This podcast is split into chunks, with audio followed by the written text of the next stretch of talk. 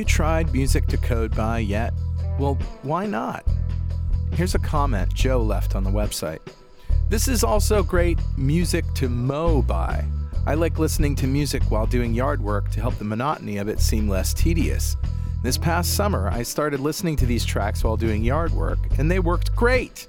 I could let the music play in the background without focusing on it, and it seemed to help me concentrate on getting through my tasks. Thanks, Joe.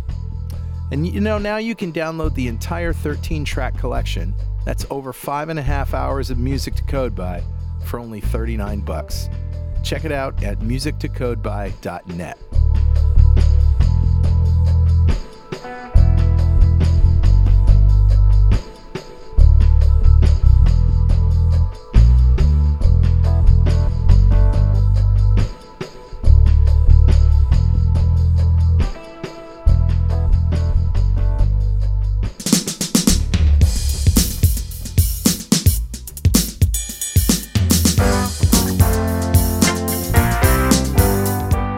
Welcome back to .NET Rocks. This is Carl Franklin, And this is Richard Campbell. and we're here again. We haven't recorded in a while, so we've got a lot of stuff to share. But um, I don't know. Can we do it quickly?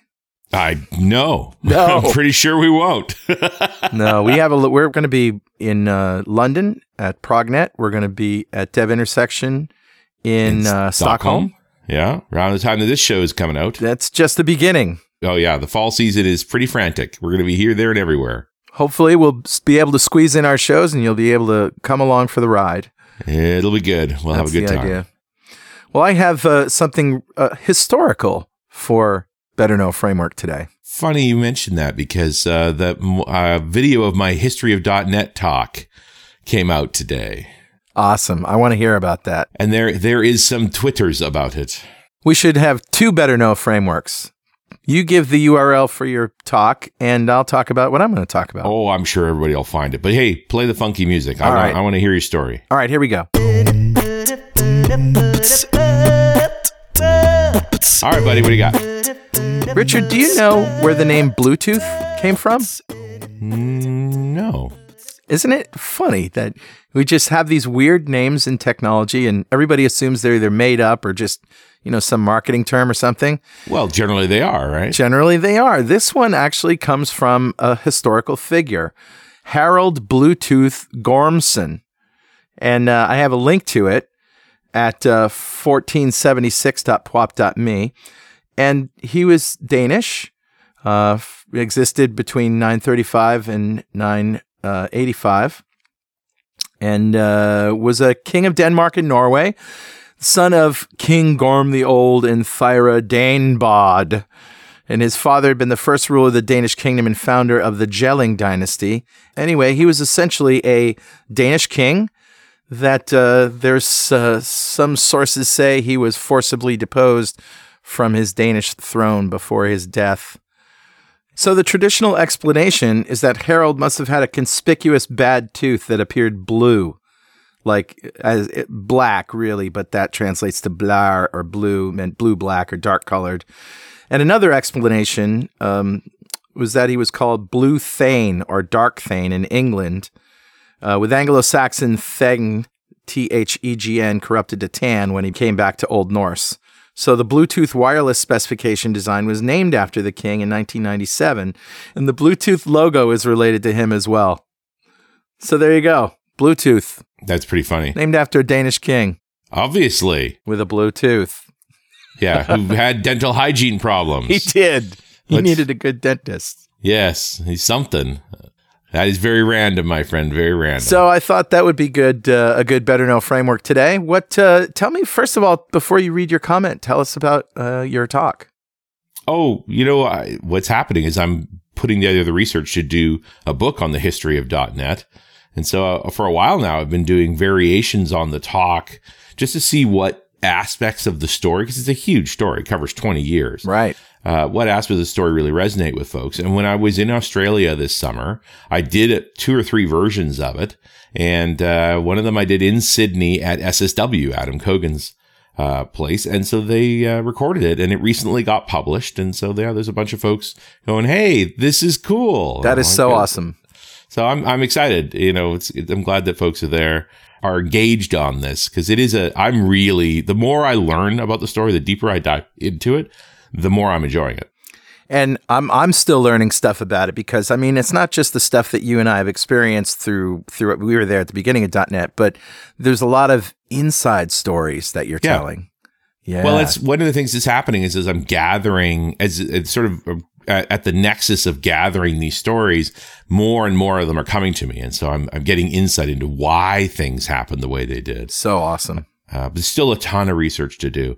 My my goal is to spend the winter uh, actually doing the deep dive research, spending time with a lot of the folks that uh, that were there that that built the product, uh, with an effort to write the book in the spring. You know, in time for Christmas 2018 for your favorite geek. That's awesome.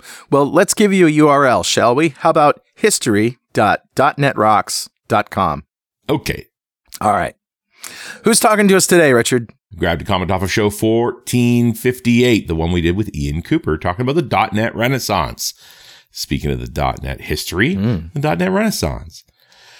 And uh, which are a great show. And we had a good conversation about just sort of turning this corner and things are different and uh, the, the community's growing rapidly, new people coming to it. And Aaron Bauman had this great comment. He said, There was a time when we were discussing the possibility of migrating an app from .NET to Rails. Remember that? Oh, yeah. I remember that one of my pro Rails coworkers scorning my distaste for a solid debugging experience. the comments were along the lines of real developers don't need debuggers. Yeah, right. Sorry, but debugging code is how I solve problems. Yeah. I recently read an article that spoke about the interest in Ruby on Rails fading.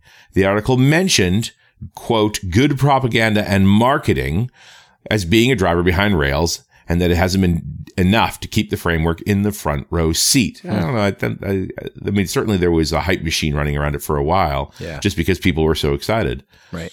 At the end of the day, this .NET Renaissance is built on performance and developer comfort, such as language features, tooling, and debugging, not limited to a platform. And that's what will make it win.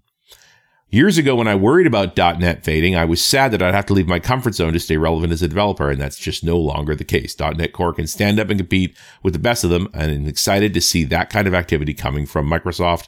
Thanks for the great show, and keep up the good work. Yeah. Well, I have nothing to add. Aaron, thank you so much. I think uh, it is a great time to be a .NET developer again after some darker days, and uh, we're we're having a blast doing .NET Rocks because of it. Yes. And so a .NET Rocks mug is on its way to you. And if you'd like a .NET Rocks mug, write a comment on the website at .NETRocks.com or via any of our social media because we publish every show to Facebook and Google And if we comment there, we read it on the show. We'll send you a mug. And definitely follow us on Twitter. I'm at Carl Franklin. He's at Rich Campbell. Send us a tweet. We throw them on the pile of Rails books in the back office or something. All right, let's introduce our guests. Enough of this silliness. Uh, none other than Clint Rutkas is joining us today. He's the lead for Windows Template Studio and a project manager on Windows Developer at Microsoft. Hi, Clint. Hi, how you doing? Oh, just great. Fantastic. Did you actually know that the speaking of the Bluetooth that you guys were talking about earlier, that that is actually the the symbol is his initials as well? Oh, no kidding. Yeah, it's made into sort of that runic form. Yep. Yeah, which is yeah, all of that Danish like Scandinavian area, the Viking runes. Uh, Yeah. They've all got that interesting look. So it's intentional. It's not just a weird artsy thing. It's got historical meaning. Right. I know. I, I when I found out about that, I thought it was really interesting as well. So that's awesome. You guys were talking about that. and then leave it to me to make it uninteresting. So I hope everybody goes and checks out the page on him. Um, we're talking about Windows Template Studio. What is Yes. that exactly? So Windows Template Studio is kind of like uh it's not kind of, it is the what we're calling the fastest way to create a file new app for UWP applications, so Universal Windows Platform app- applications that we help build out a lot of the common boilerplate code that you'd have to do before. So we actually challenged our docs team to build out an, a file new application with, I believe it was a settings page, uh, master detail, uh, suspend and resume, and a background task, and see how long it took uh, this person. This is a guy that works in the works on documentation and understands the framework probably better than half the people that write UWP. It took him about three hours before he said, "I'm done." I, I think can- I know who that wait. might be. actually. And with uh, Template Studio, we can do that in about 20 seconds. Nice. Wow. So it's it's all about trying to create the world class code for you that gets you up and going. We don't build everything for you. There's still, you know, if, if I use the house analogy, there's still giant holes in the wall for you to do the proper uh, uh, wiring. Um, there's lorem ipsum text intentionally in certain spots. Like if you pick the master detail, we have a sample data service because I don't know what your data service is going to be, but we can help wire up a lot of the heavy stuff for you and make you in a much stronger starting point than Yeah. than just a file blank. Right. Wow, that's amazing. And you said there's uh, um, patterns and practices are built into this. Yeah, so we try to partner with uh, engineering teams and the community to be sure that the code that is generated is best practice. So, uh, one of the great things we allow you to do is pick your framework. So right now we support Code Behind, a generic MVVM framework, and MVVM Light. Nice. So for like MVVM Light, we directly partnered with Laurent, the creator of MVVM Light and said, does this look like you'd expect? Like what doesn't work correct? What are we doing anything quirky? Is there anything better we could do? And we Hmm. worked with them directly and made sure that it was uh, up to snuff. And then before we even shipped, we gave it to the Microsoft MVPs and said, be brutal, attack the crap out of it Wow. and when at the end of the day then we the the feedback was basically like hey you have an extra uh, an extra line break or there's a yield uh, break when you had another yield. Um, and we quickly fixed them and when we shipped uh, pretty much everyone's been pretty happy with the code we generate. So right now uh, it has about 75,000 downloads so far and we shipped it at build 2017 so Nice. in about three months i think that's pretty good So I'm looking at it. I just downloaded it, I extracted it, and there's a obviously a bunch of subdirectories, samples, templates, docs, design, and code. And I imagine that the the templates is where all the the standard templates are, and the docs look great. Okay, so what you're actually looking at right now is the GitHub open. So the entire project is open source. Okay. So you're actually looking at the the actual source code that we that we run.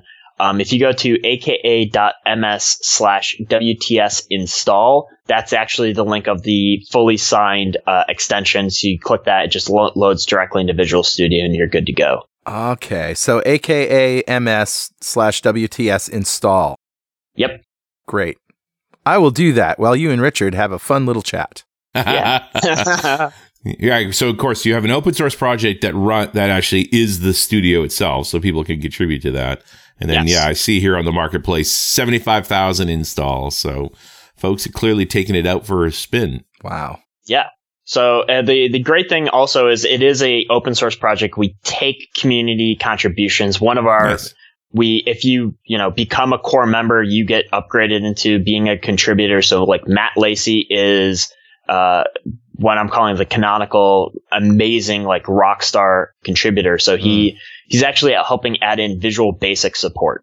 Nice. Oh, wow. So it's like it's not even little things that people are adding; it's giant chunks of, of fundamental uh, uh, systems. So we're proactively working on adding in Visual Basic, uh, Prism. We're talking to Template 10. So we're proactively, like I said, pushing the bar forward in, in every way po- humanly possible.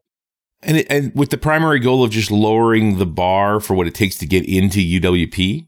Uh, that's part of it, but also being sure that people are aware of, you know, fantastic features. So, uh, one of the things we're adding in is schema support. So, Hmm. if you wanted to do like a mail app, I think is uh, mail colon slash slash, and you can do everything maps map colon slash slash. So we're going to Mhm. add that in to your default application, and that allows you then to we can start adding in features like uh, activity API. We can start adding in um, website to app or uh, and, and a couple other cool things Right. that you couldn't do before, and now you could if you add in this one feature.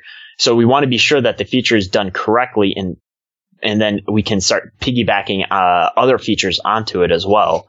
So that's that's just like one example of a feature we're adding in. So we were also talking about adding in drag and drop support. So from your desktop or from app to app, like things that may not be obvious, but once you look at it, you're like, my app could use that. And then we can help build out the boilerplate code for you because it's, pr- you know, once you learn the, the, the patterns, it's pretty easy to add this in, but not, it's, if you're not doing these patterns every day, then right. that's where you lose critical time. And sure. we want to help remove that so you can get to building your business logic in your app straight away.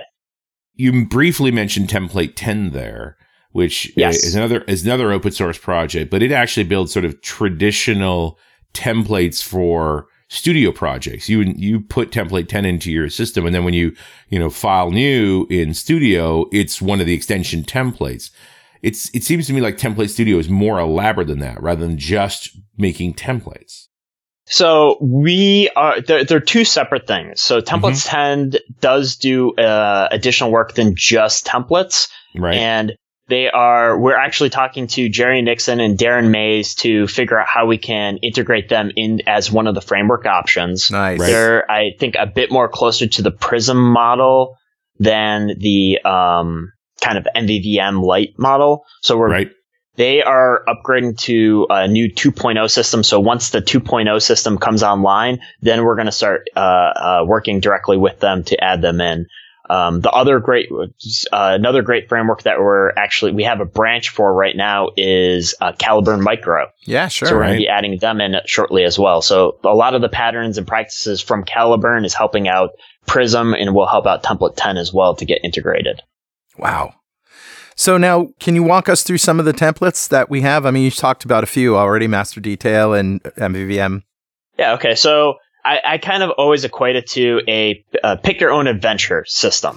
so if I go to file new, as I'm doing this on my screen right now, so then I'm, I'm not misspeaking here, mm-hmm. uh, we you get to pick your project type. This is kind of like your global navigation system. So we currently support three, and it is your navigation pane, a pivot tab, or a blank. So if you pick blank, it's you do everything. We will wire up stuff, but we won't do any navigation for you uh, by default. Okay. Navigation pane is kind of your classical hamburger menu. Right. And then a pivot and tab. From there, you pick your framework. Right. Like I said, right now we currently only support code behind a generic MVVM and then a MVVM or the MVVM light package by Laurent.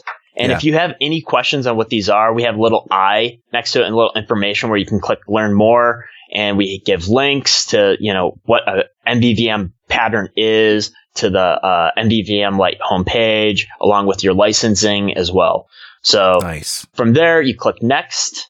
And if you pick like MVVM Light, you could see that you take a license dependency on it in our little shopping cart on the right. Great.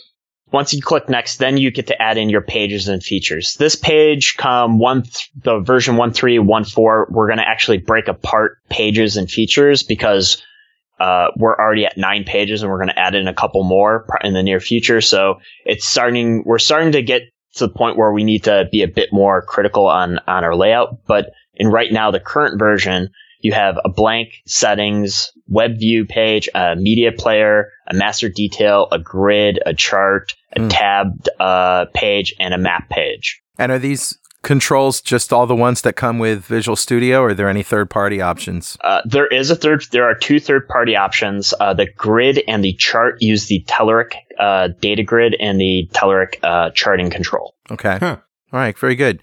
And do you expect other vendors to come in and be a part of it? I mean, do you, I, do you see a whole community developing around it? I, I, would love for other people to submit. Like, as you can see, uh, the grid, the chart, and the media player were actually done by community members. I believe they were done by Matt Lacey. Wow. So we even give them credit. I mean, they're fantastic pages, and we do our best to work with um, teams to be sure that they look correct as well. Very so, cool.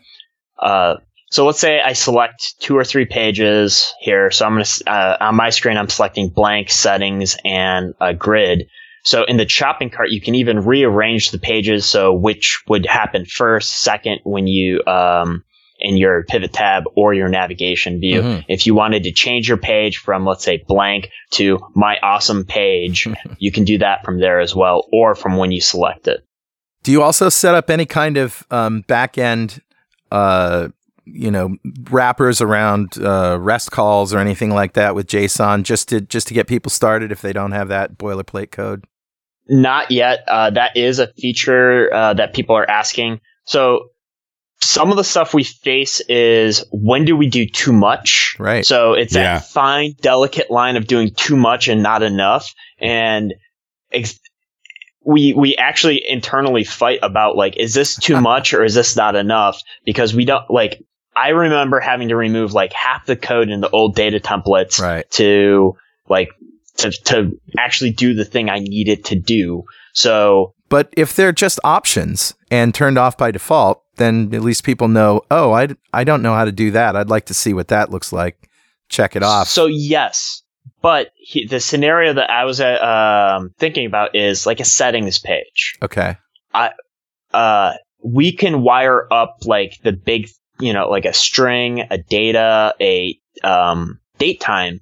But now you have to, if we wire them up by default, now you as a developer would have to remove that code and potentially remove code that you didn't need to. Yeah. Right. Or what we could do is add a link to our documentation page and give you examples of how to add back in the code. That's a much better so idea, I think. we're taking the conservative approach, and if the community says you're you're being too conservative, 100% we can update the templates. And the uh, cool thing is we could actually update the templates out of band from the main extension. So if we do find bugs, we can, or things that people are demanding, we can actually hot fix them in real time. I like the idea of linking to documentation better, just because um, I've I've lived through samples that are so big that just to see what the sample does takes me forever. Yeah. you know. Yeah. So that we're we're taking a conservative uh, approach, and the other thing we do is, and scenarios where we need you as a developer to do work, we actually give you to do homework items. awesome. So uh, an example would be your privacy policy URL. Hmm. I don't know what your privacy URL is. We could make that as part of the wizard, but then that becomes very very heavy. So we just put a to do in the code. It throws up as uh, in your task list, and you go and uh, update it, and you're good to go. That's great. Hey, uh, Clint, hang on one second while we take a moment here just to uh, hear a word from our sponsor. This episode of .NET Rocks is made possible in part by Windows on the Google Cloud Platform. You may not know this, but the Google Cloud Platform supports Windows Server 2008, 2012, and 2016. It also supports SQL Server versions 2012, 2014, and 2016 standard, web, and enterprise editions with high availability. You can deploy your ASP.NET Windows apps to Compute Engine or your ASP.NET Core apps to App Engine or Container Engine. That's Google's hosted Kubernetes environment. .NET and .NET Core libraries are there for all 200 plus Google.com and cloud services in NuGet, led by Jon Skeet of Stack Overflow fame. But what about Visual Studio integration? Oh, it's there. You can use Visual Studio to manage your GCP resources and deploy your existing apps. You get Stackdriver logging, error reporting, and tracing support for .NET and .NET Core, PowerShell commandlets for GCP, which run on Windows and Linux. and a great set of partners to bring your Windows and .NET workloads to GCP, including Capgemini, Neudesic, and Magenic. So go to gcp.netrocks.com and get your free trial today. All right, and we're back with Clint Rutkas, and we're talking about uh, the Microsoft Windows Template Studio. Uh, a whole big pile of awesome coming out of Redmond that sounds like it's going to help a lot of people get started on. Well, Uh, it's, it's I'd like to stress this is not just out of Redmond. We have community members from across the world. The actual my primary development team is in uh, Madrid as well, so it's a worldwide project. So to me, it's fantastic when I wake up in the morning and I see a ton of either GitHub issues mm, or comments or result, uh, you know, pull requests. And like Nice. today, I think I woke up to about 50. wow, so- cool. It's a good day. Yeah, I no know. kidding. But it is. I mean, we- it, I think the battle you're having there, and the way you've described it, it, this is a template, so it's sort of a one way path through. You're not re-entering or anything. You got to kind of experiment with the features you want. But once you start writing your own code, like don't run the template again. Oh, we're clever, more a bit more clever than that. Yeah. So uh, in our 1.2 release, we added in right click add. So after you've generated your project, uh, we can go back in and inject code. And when we feel that we don't know 100%, uh, we actually tell you, like, here's code that's conflicting. Like, we don't know. You, you're Right. the developer. You're smarter than us. You tell us what you, how to fix it and go on. So, it, so you play it safe and give them the choice at that point. Yep. Right now we currently only allow Windows Template Studio projects to be right click added to, but in the near future we'll we'll add that in as well for uh, non Template Studio projects. Chances are everyone will have to do a manual merge, but the you know like I said the goal is to get you closer to where you need to be and if we can get you give you that you know like how to do a drag and drop we give you all that code you can see like oh okay they're injecting it into like the app.xaml I can do all that manually. Right. So I feel like we're helping jump you along qu- more uh, to where you want to be quicker, and that's a that's a primary goal for us. Yeah. Yeah, it, the it's gonna be nerve wracking the first time I right click on a project that I've got a bunch of my own code in already and say, okay, I want you to add this thing to me, because you, you, are gonna want to study close to make sure you didn't step on anything.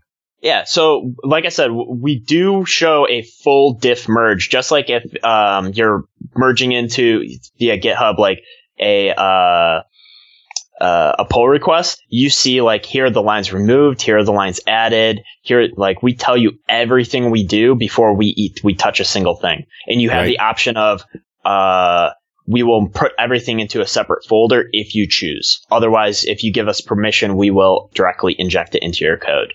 Nice. So we, we take, like I said, we take the conservative approach. Well, I also like the idea that it, this now, you know, I know you're not there yet. You're saying it's got to be a template app for you to do this, but it it does speak to us being able to come back into an application sometime later to add new capabilities because somebody's contributed something awesome into this project, and we can still take advantage of it. We don't have to greenfield every time. Mm-hmm. yeah. And, and we're, tr- like I said, we're trying to do our best and move forward. Like we've already, we're on our one three release, uh, pending shortly. So we're, we're, we're shipping about once a month. So we're being very aggressive on our update schedule. Wow. So it's just a matter of time until we, we get, uh, the ability to do a non-template generated, uh, Windows Template Studio generated projects. It just, it, right now we're focusing actually on accessibility and localization for everyone. Interesting. And one of your principles is that you follow the .NET Core coding style. Maybe not Yes. everybody knows what that is. So what we did was, uh, because this is a worldwide project, we, we, and we accept community contributions, we had to start enforcing a coding standard. So our coding standard is to do what the .NET Core does. We've started adding in StyleCop. We have analyzers now for pretty much everything. Uh, we just added one for um, auditing our async await calls, Nice. which right uh, Matt Lacey and Raul on our team right now probably hate me for for calling this out. Uh, it was actually I think a bug from a community member. We were in somewhere in our code we were just throwing something that was uh, an async call and we weren't awaiting it and they called us out on it and I was like bravo and then we started at doing the you know the proactive how can we catch this in the uh, in the future so that it never happens again so we started adding style cops analyzers Mm. uh, all over the place so we're we're doing our best to be sure the code we write and produce is top notch Very good. Nice. What, whatever happened to FxCop? I don't know That's isn't funny. that so That was. Let's ask the history of .NET guy. well, for Richard, whatever happened to FxCop? Yeah, it's a great question. I don't know. Yeah, I don't know either. I haven't used it in a long, long time. It was really good though to enforce, you know, how things should work in the early days of the framework, how you should write code. But anyway, it's good to see ah, that they are Styles different Cop things is, i'm not gonna lie i just googled that yeah, yeah, i mean binged it Yeah. i binged it and the .NET Code Formatter tool also is something that you use. What's that? Oh, FxCop got pulled in as Microsoft Code Analysis. It's part of the DevLab set. Oh, look at they- that. They just changed the name. oh, cool.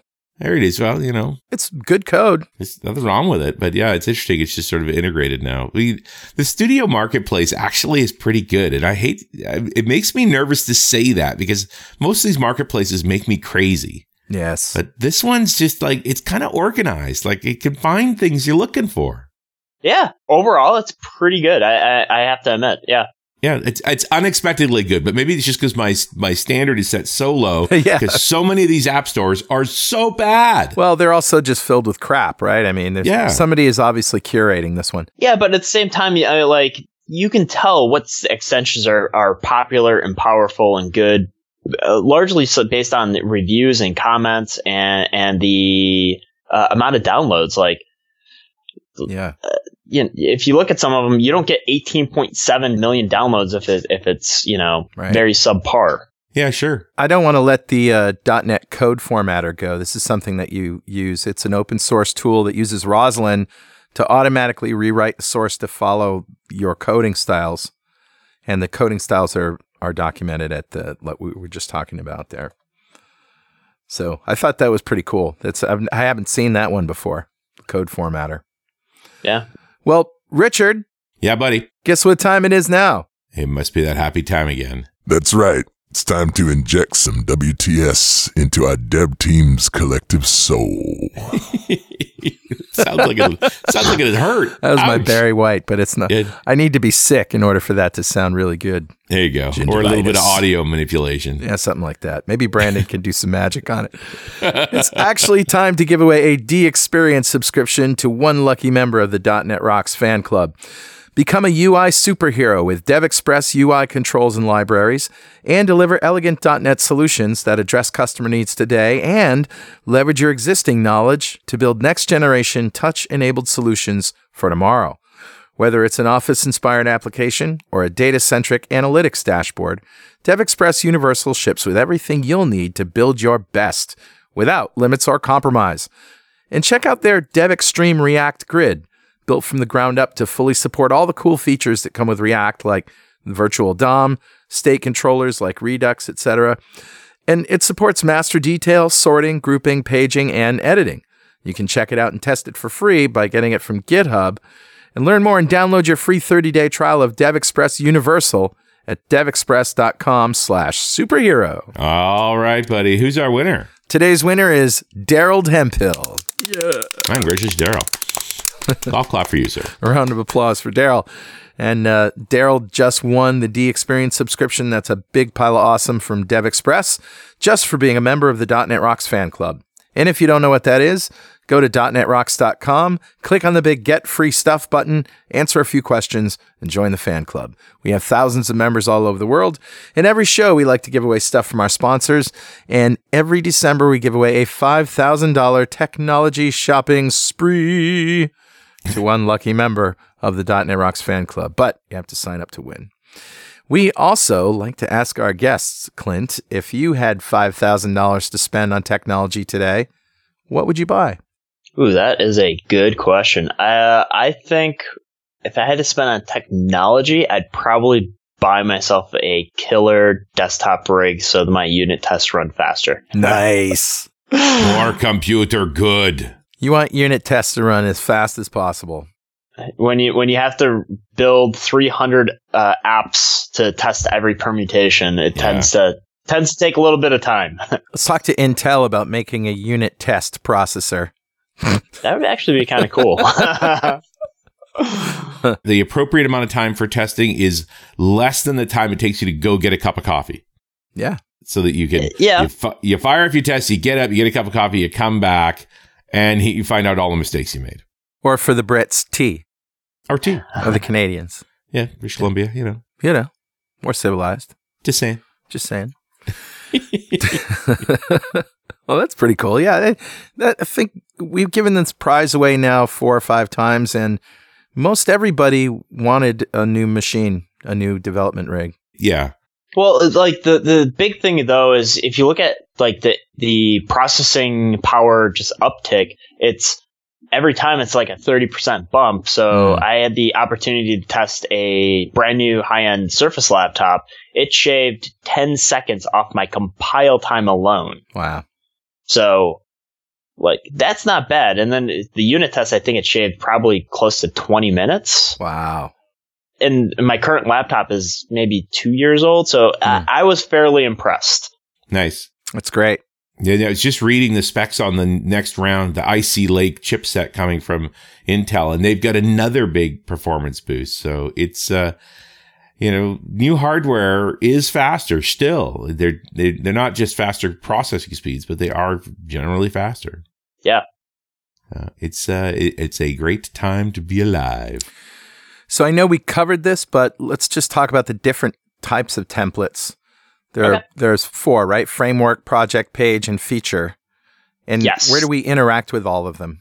So for a file new, you interact with all of them. So you get to pick what is your project type, what is your framework. You get to add in all your pages. You get to add in all your uh, features.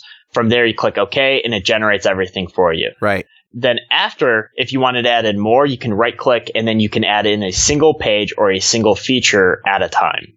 Yeah, and that's that's the cool part because now you can just oh, I need a this page, I need a Yeah. master detail set. I'll just add that in. And uh, I think we talked about some of the project types and we talked about some of the page types, but but what about feature templates? So with the features, I'm going to go cheat here so I don't misspeak as well and boot this up really quick.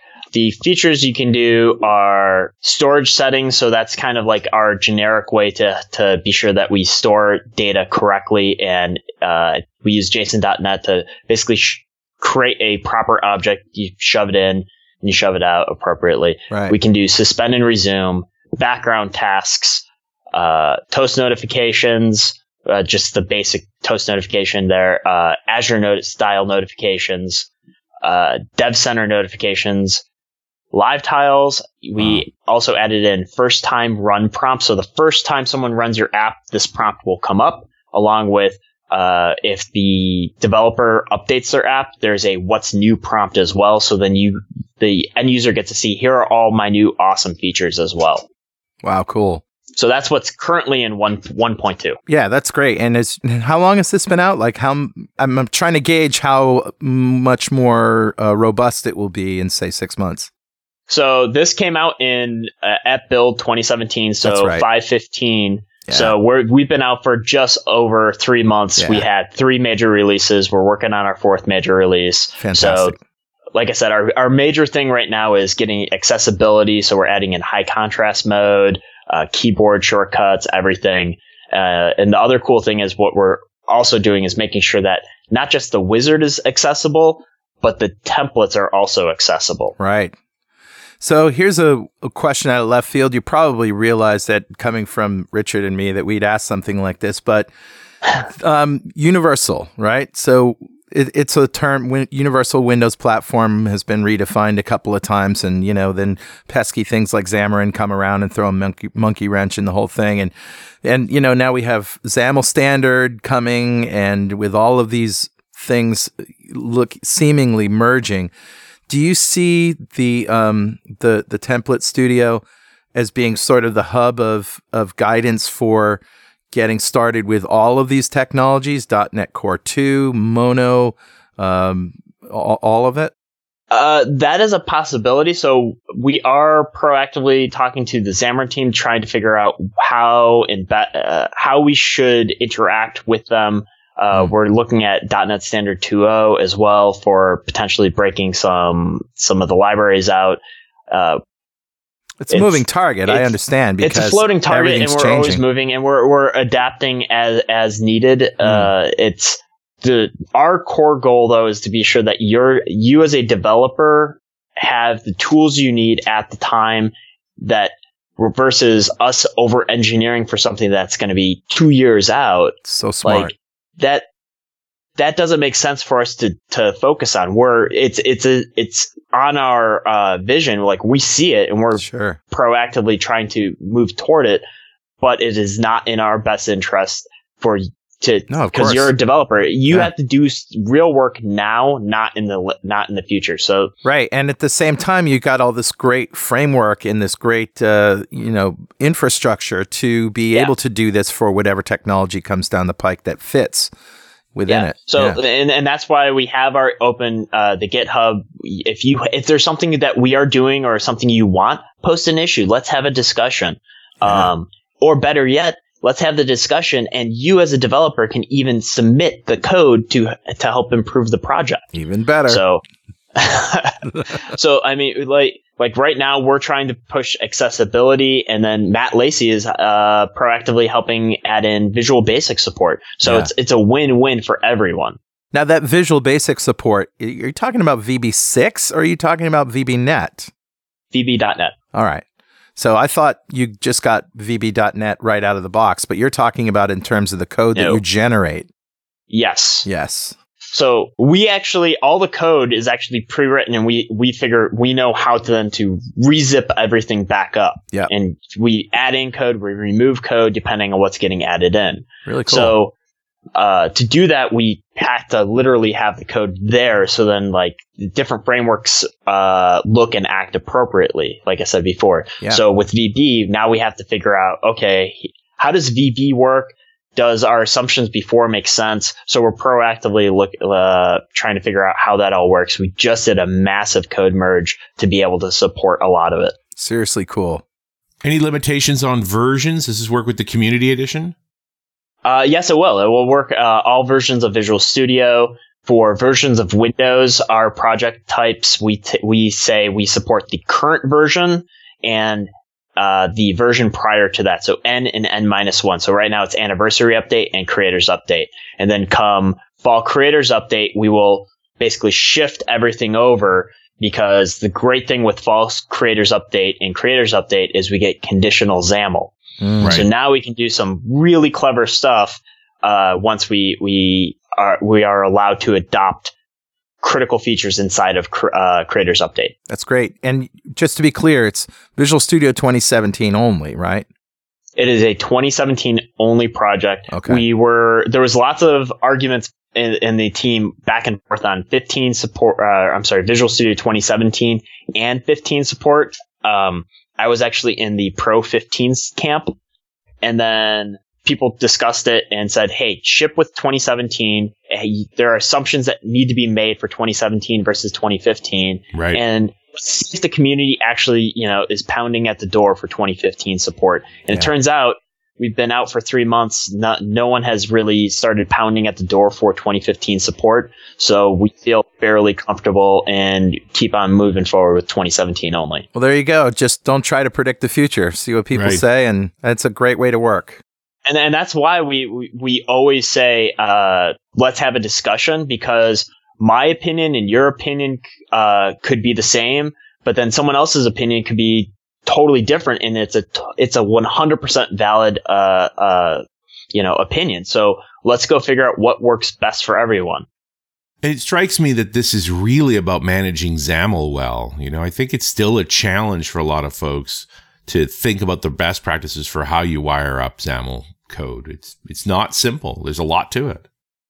Uh, I think some of it, yes, I, I will say is how to wire up XAML, but a lot of it's uh, how to do best patterns and practices for your application lifecycle. I would actually Right. argue, um, Hmm. for you know, like how do you do uh, suspend and resume properly? How do you test suspend and resume properly? Yeah. Uh, that actually, that's a bug that just got uh, filed, and we actually had to create a bunch of documentation and sample apps to show people how to test it properly. Um, so it, there's tons of little nuances to everything, and it's uh, our hope is to try to help relieve a bunch of those. And and I'm personally 100% okay if people use us for sample code. Like, oh, Right. this is how they did it, and then they rip out our code and put it in their app. I'm 100% an uh, uh, an advocate of that. Yeah, it's plumbing code. yeah. And, and, sure. and just plumbing that if you got it wrong, you're going to go down this path Right. that's going to burn you later and you have to revert a whole bunch of code. So you're just saving us time by putting us down the right path first and uh, hopefully instilling some good practices or some good habits around making that work. Yeah. And uh, one thing that we're actually trying to figure out should we do is like, should we add in unit tests? Should we add in StyleCop into the projects by default? Like, this is going to add more complexity to what we have to build, but at the same time, it helps someone in the long run. But is it really worth it? Like, is that something like you yourself would want to do, or is that something we should help help you out with? Like these are the the meta questions we we are fighting with constantly. These things can't be options.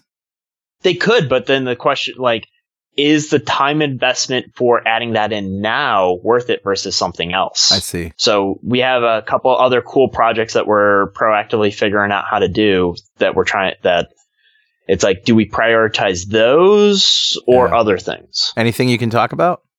Uh, I will say everything we do is in the open. Oh, okay. Right. It's all it's all in GitHub, so the discussions are right there. All right.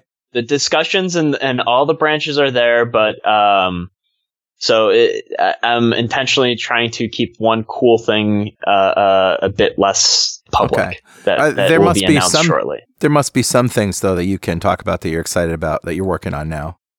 Uh, like I said, I would say it's underestimated, but accessibility to me is a big, big thing. Yeah, Um, the other one is, is localization. Like, hey, sure. every t- dev tool comes in English, but not everyone is an English speaker. So let's Right. make this work across every everyone. There's also implied best practices there too, right? Here is the best practice for accessibility. Here is the best Yeah. practice for localization. Mm. Those are both tough problems. I can tell you right now, accessibility and trying to find best practices is a giant hard thing to, to, to solve. I've been begging and pleading with, to get help for, for are we doing the right thing? Cause I don't want to do the wrong thing. Yeah. Uh, Yeah. Also, then we we lose dev cycles doing the wrong thing because then we have to fix it as well. Um, the other really cool thing that um, actually I helped do along with a community member is uh, add in default theming support for the templates. So if you pick a dark theme uh, for your Windows itself and you launch your app, your app will uh, the generated app will launch in a dark theme for vice versa a light theme, but then you can also toggle in between between a light and a dark theme. So that it sounds easy until you actually have to check all the different permutations and did you do it right? Are you using style the proper style brushes? It it fixing that little thing was much more work than I thought it was going to be. Hmm. Yeah, no kidding. And when you think about styling in general, I think about stuff like the upcoming Fluent interface. You guys might be the entry point for us all to just sort of embrace Fluent when it be, when it comes true.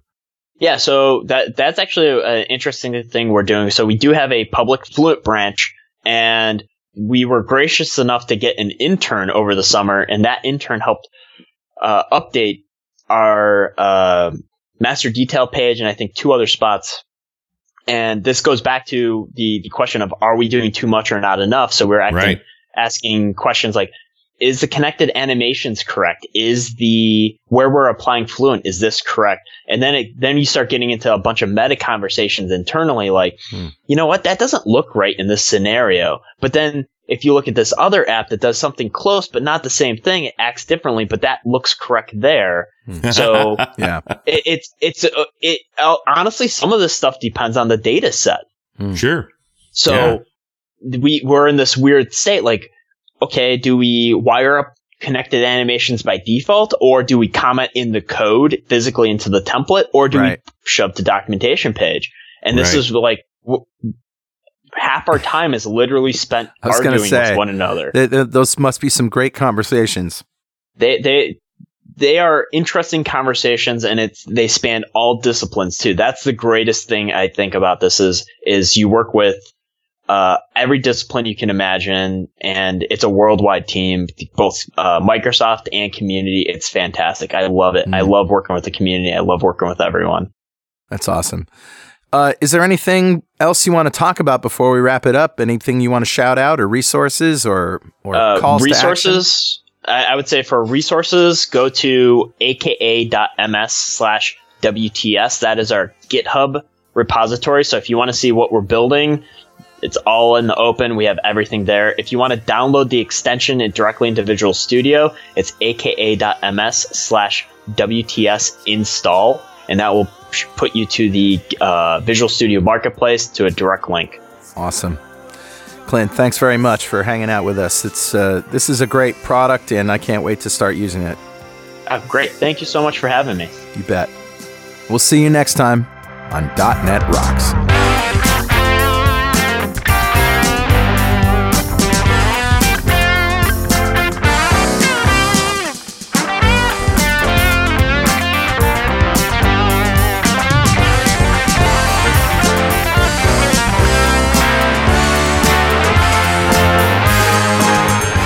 .NET Rocks is brought to you by Franklins.Net and produced by Pwop Studios, a full-service audio, video, and post-production facility located physically in New London, Connecticut, and of course in the cloud.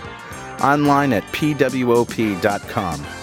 Visit our website at dotnetrocks.com for RSS feeds, downloads, mobile apps, comments, and access to the full archives going back to show number one, recorded in September 2002. And make sure you check out our sponsors, they keep us in business. Now go write some code. See you next time.